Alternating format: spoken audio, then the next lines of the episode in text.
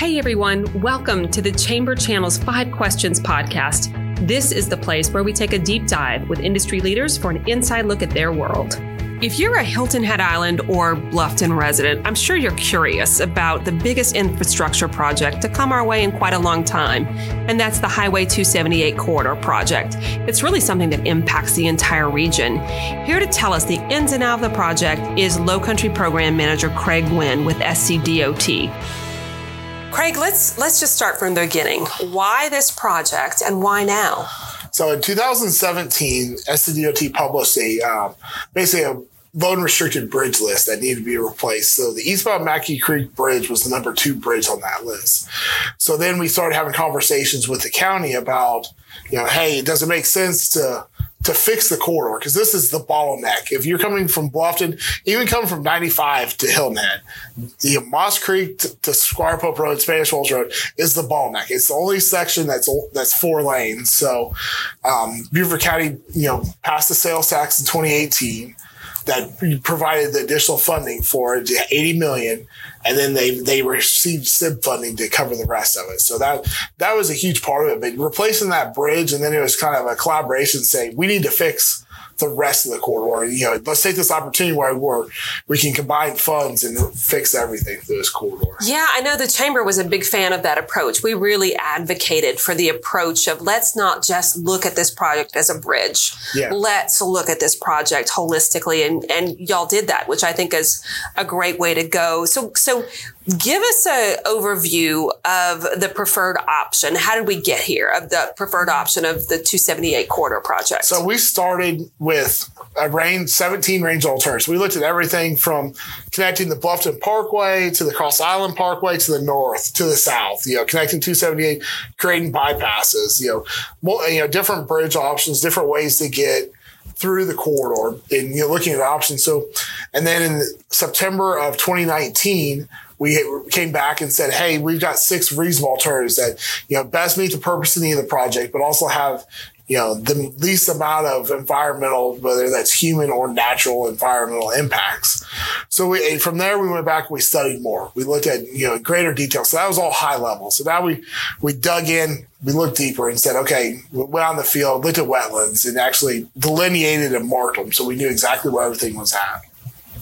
So from there, we went down to the preferred alternative. So the preferred alternative has, we're trying to balance out environmental impacts. So it has the least environmental impacts overall. It may have higher wetlands than some of the other ones, but it has the least amount of community impact. So the preferred alternative that we settled on is a new 6-lane bridge from Bluffton to Jenkins Island. So it'll be a continuous 6-lane bridge structure.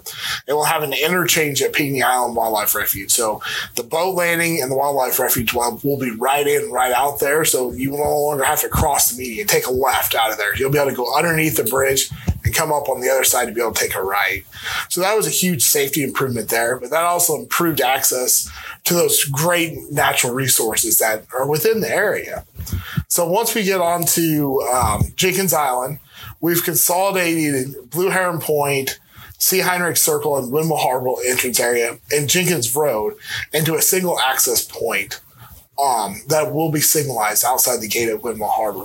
That allows us to improve the safety of the corridor by eliminating those conflict points, those left-turn movements throughout the corridor. That was a goal from the beginning, was to limit conflict points, improve the safety of the corridor by also reducing the congestion through the corridor. Well, let's talk a little bit about that, because I think, as you well know, and with any big infrastructure project, suddenly everybody becomes a traffic engineer. Yes. Suddenly we all have our favorite route. We all know the best way to do it. And by gosh, this is just going to cause more. So tell us about that light, that it's going to happen at Windmill Harbor. Tell us what that's going to mean for folks coming through and coming over that bridge, because we all know it's a pretty speedy bridge these days. Yeah. So one thing I want to hit on is we are going to lower the speed limit. It's going to be 45 miles an hour from Bluffton all the way through Hilton Head. So in the middle now, you go up to 55 across the bridge, and you come down 50 coming off the bridge down to 45. Well, we all know nobody's traveling that speed. They're going 60, 70 coming off the bridge. So by doing this, we're able, to adjust the geometry of it so that it's more comfortable at 45 than it is at 60. So we're slowing down people. And then that signal is going to be a 2-phase signal. So about 90% of the time for that signal will be 278 will be green. So it's only going to stop about 10% of the time, and it'll stop for 20, 25 seconds in there. So it's going to be just long enough just to clear out the traffic that's, you know, combining from Mariners Cove, Hog Island, RV Park, Windmill Harbor. They'll be able to clear out that there's the side streets, and then 278 will continue on. We're actually able to put that signal in and not affect the level of service or the, you know, how efficiently 278 works. So, that's interesting, because I think people are worried. They're thinking, oh, I'm going to be sitting at a signal light when I come over the bridge. But in reality, that traffic is moving 90% of the time. It's only a small window of time. Yeah. So we actually, you know, we did an end-to-end simulation model of the entire corridor. So in 2045, so that's 25 years from now, we'll be able to, with the improvements coming onto the island in the PM hour, we're able to save about 20 minutes for just people traveling along the corridor. But going off the island, it's 32 minutes of savings daily in the PM hour for people to get on off the island. If they work in Bluffton or work in Hilton Head, live in Bluffton, or vice versa, they're able to, you know, we're able to reduce that travel time almost in half. That's amazing. That'll be really, like I said, it's hard when everybody becomes a traffic engineer. So it's great to hear that people who do this all day, every day are sitting down and analyzing. I mean, you took it from 17 down to the preferred option, which is really pretty impressive. Now, you talked about wetlands. Let's talk about the other elephant in the room a lot of people are asking about in terms of how do we help preserve the Stony community? How does this project impact that native islander Gullah community? We had multiple meetings with the Stony community as well as leaders in the Gullah Geechee for the island. We had 6 meetings with them, 6 or 7. Then we talked about community enhancements, ways that we can enhance their community. So we basically came up with 4 or 5 options. One of them was the Jenkins Island Cemetery on the Jenkins Island there was to make a connection, paved connection, take that off of 278. But really the biggest thing that came out of the traditional cultural property was that Stony is the gateway to Hilton Head. So we plan on designating with some signage on each end of the Stony community that says, you know, welcome to Stony. We're having a multi-use path and sidewalk, which we're going to put light posts on and then put banners on it. So it'll have, say, you know, you're within the Stony community. So as people are traveling, even if they're going to the south end of the island, they're still going to know they're going through a historical property instead of, you know, as of now, there's little signs out there. These are going to be 4 or 5 times larger signs, you know, brick signs or, you know, metal. A sense of presence. There'll be a sense of presence. Yeah. But the biggest thing is we're looking at building a pavilion. So it's going to have interactive like kiosks where people, if they're coming along the shared use path, they're able to stop and learn the history of Stony, the people that live within Stony, the families there. But we're also going to be able to display artwork, sculptures, maps, just have that history there. But it also is going to be a meeting place. We're kind of envisioning very similar to like the rowing and sailing pavilion that's there. Some are that size and scale, but again, that's something that's going to be worked out in the future in coordination with the Stony community. We're going to, you know, we basically included in the environmental assessment as an environmental commitment. So all this is a commitment from the department, from Beaufort County, that this is going to be completed as part of the project. So in doing that, you know, we can't back out of that. It's in there. So, and, you know, it's just working with them on what the parameters and what the final product looks like.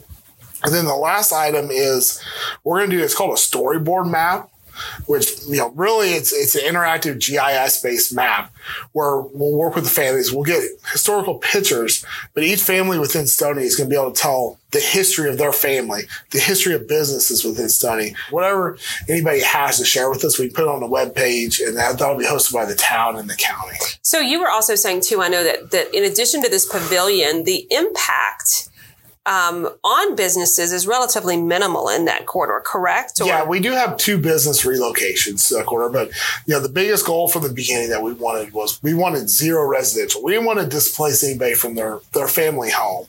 So we do have the psychic building, which they'll have to be relocated, and then Willie Young's Upholstery is the other relocation.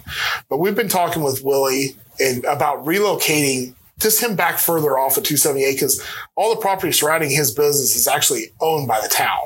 So we're like, okay, can we just shift him back? Because he likes his location, but he's already so close to the road. So we can shift that building back build a new building right there, and he's got a building for the future. So he's still in the neighborhood. He'll still be right. Okay. Yeah. And that's all be worked out in the next year or so. But you know, that's kind of the discussion we've had, is when we want to keep there. And then there's a few other businesses that Curry Printing and the lawyer's office right there. They're both pretty close to the road. They're going to lose some of their parking, but we've talked about just building a parking lot between them to serve both businesses, move their access off 278 to Wild Horse Road or Old Wild Horse. So that improves their access, improves their parking situation, just helps them out in the future as well. What I think is really great is y'all really do want public input. It's amazing, I think, the links that you're going to, and rightfully so. It's a great thing that you're doing. I know that we have posted on our social media. Listeners, check it out. It's the great video that shows exactly what it's going to be like to drive down 278, which I think is such a huge help. Tell us a little bit more. I mean, you're doing everything from office hours to comment on the website. Tell us how people can let you know their thoughts. So July 14th through the 16th, we'll have office hours at the Island Rec Center. People can go to the website, scdot278corridor.com. There's a link under the public hearing page that says register for meetings. So we're going to do those in July. We're also going to come back for 4 days in August, kind of towards the end of the comment period, for people that maybe have more additional questions. They want to get their last minute comments in. But then people can also go to the project website. There's a link to a comment. You can email the project email that they can send it into, but there's also a hotline number that they can call and leave a message. Then, of course, July 22nd, we have the public hearing. It'll be open house format from 2 to 6 p.m. And then from 6 to 7 will be formal comment period. So that's where people can get up and speak. They're going to have 2 minutes to speak. That time is non-transferable, so they've got their 2 minutes to say, you know, their thoughts on the project. But you have to be signed up 5 minutes prior to 6. So you can sign up on the website now to be a part of the speaking list. And, you know, we say 6 to 7. If we get 50 people signed up, obviously we can't do it in an hour. We'll be there until everybody that wants to speak signed up is able to speak. Well, you know, you said something interesting before we started this podcast, Craig, which I thought was interesting because so many, let's face facts, especially in today's world, it seems like complaining is the easy thing to do. But you really want to know the positive comments too. There are folks out there, I'm sure, who think it's a very positive thing, but just don't bother to weigh in. You want those as well, correct? Yeah, we want to get a good subsect of the community to understand, you know, the community's thoughts and, you know, is there something you like? You know, you like 90% of it, but there's something that you would like to see improved. Well, say what you like, say what you don't like, or if you like it all, just, you know, say what you think and, you know, just share that with us because that helps us understand the community instead of, you know, we don't want everything to be skewed by a vocal minority. If there's a lot of people that is like, oh, we love this idea, but, you know, I don't think I need to comment on it because, you know, there's nothing for me to comment. I like it. But we also want to hear from the people that, you know, have concerns so that we can answer those questions. And, you know, and then if they call and leave a message on for somebody to call them back on the hotline, you know, we're committing to calling these people back within 24 business hours. So. That's great. That's great. And you know what? It can make a difference, can it? Like you said, if enough comments come in on a certain area, maybe y'all hadn't thought of. Yeah. So it can definitely make a difference. It can make a difference. So what's next on the project after when do we sort of break ground, so to speak? When is that? So we're anticipating construction starting in late 2023, early 2024. Mm-hmm. With the preferred alternative, it's a 3-year construction timeframe. So we had options that were up to 5 or 5.5 years of impact. So that was a big factor in this. We found an alternative that reduces the impact to the traveling public.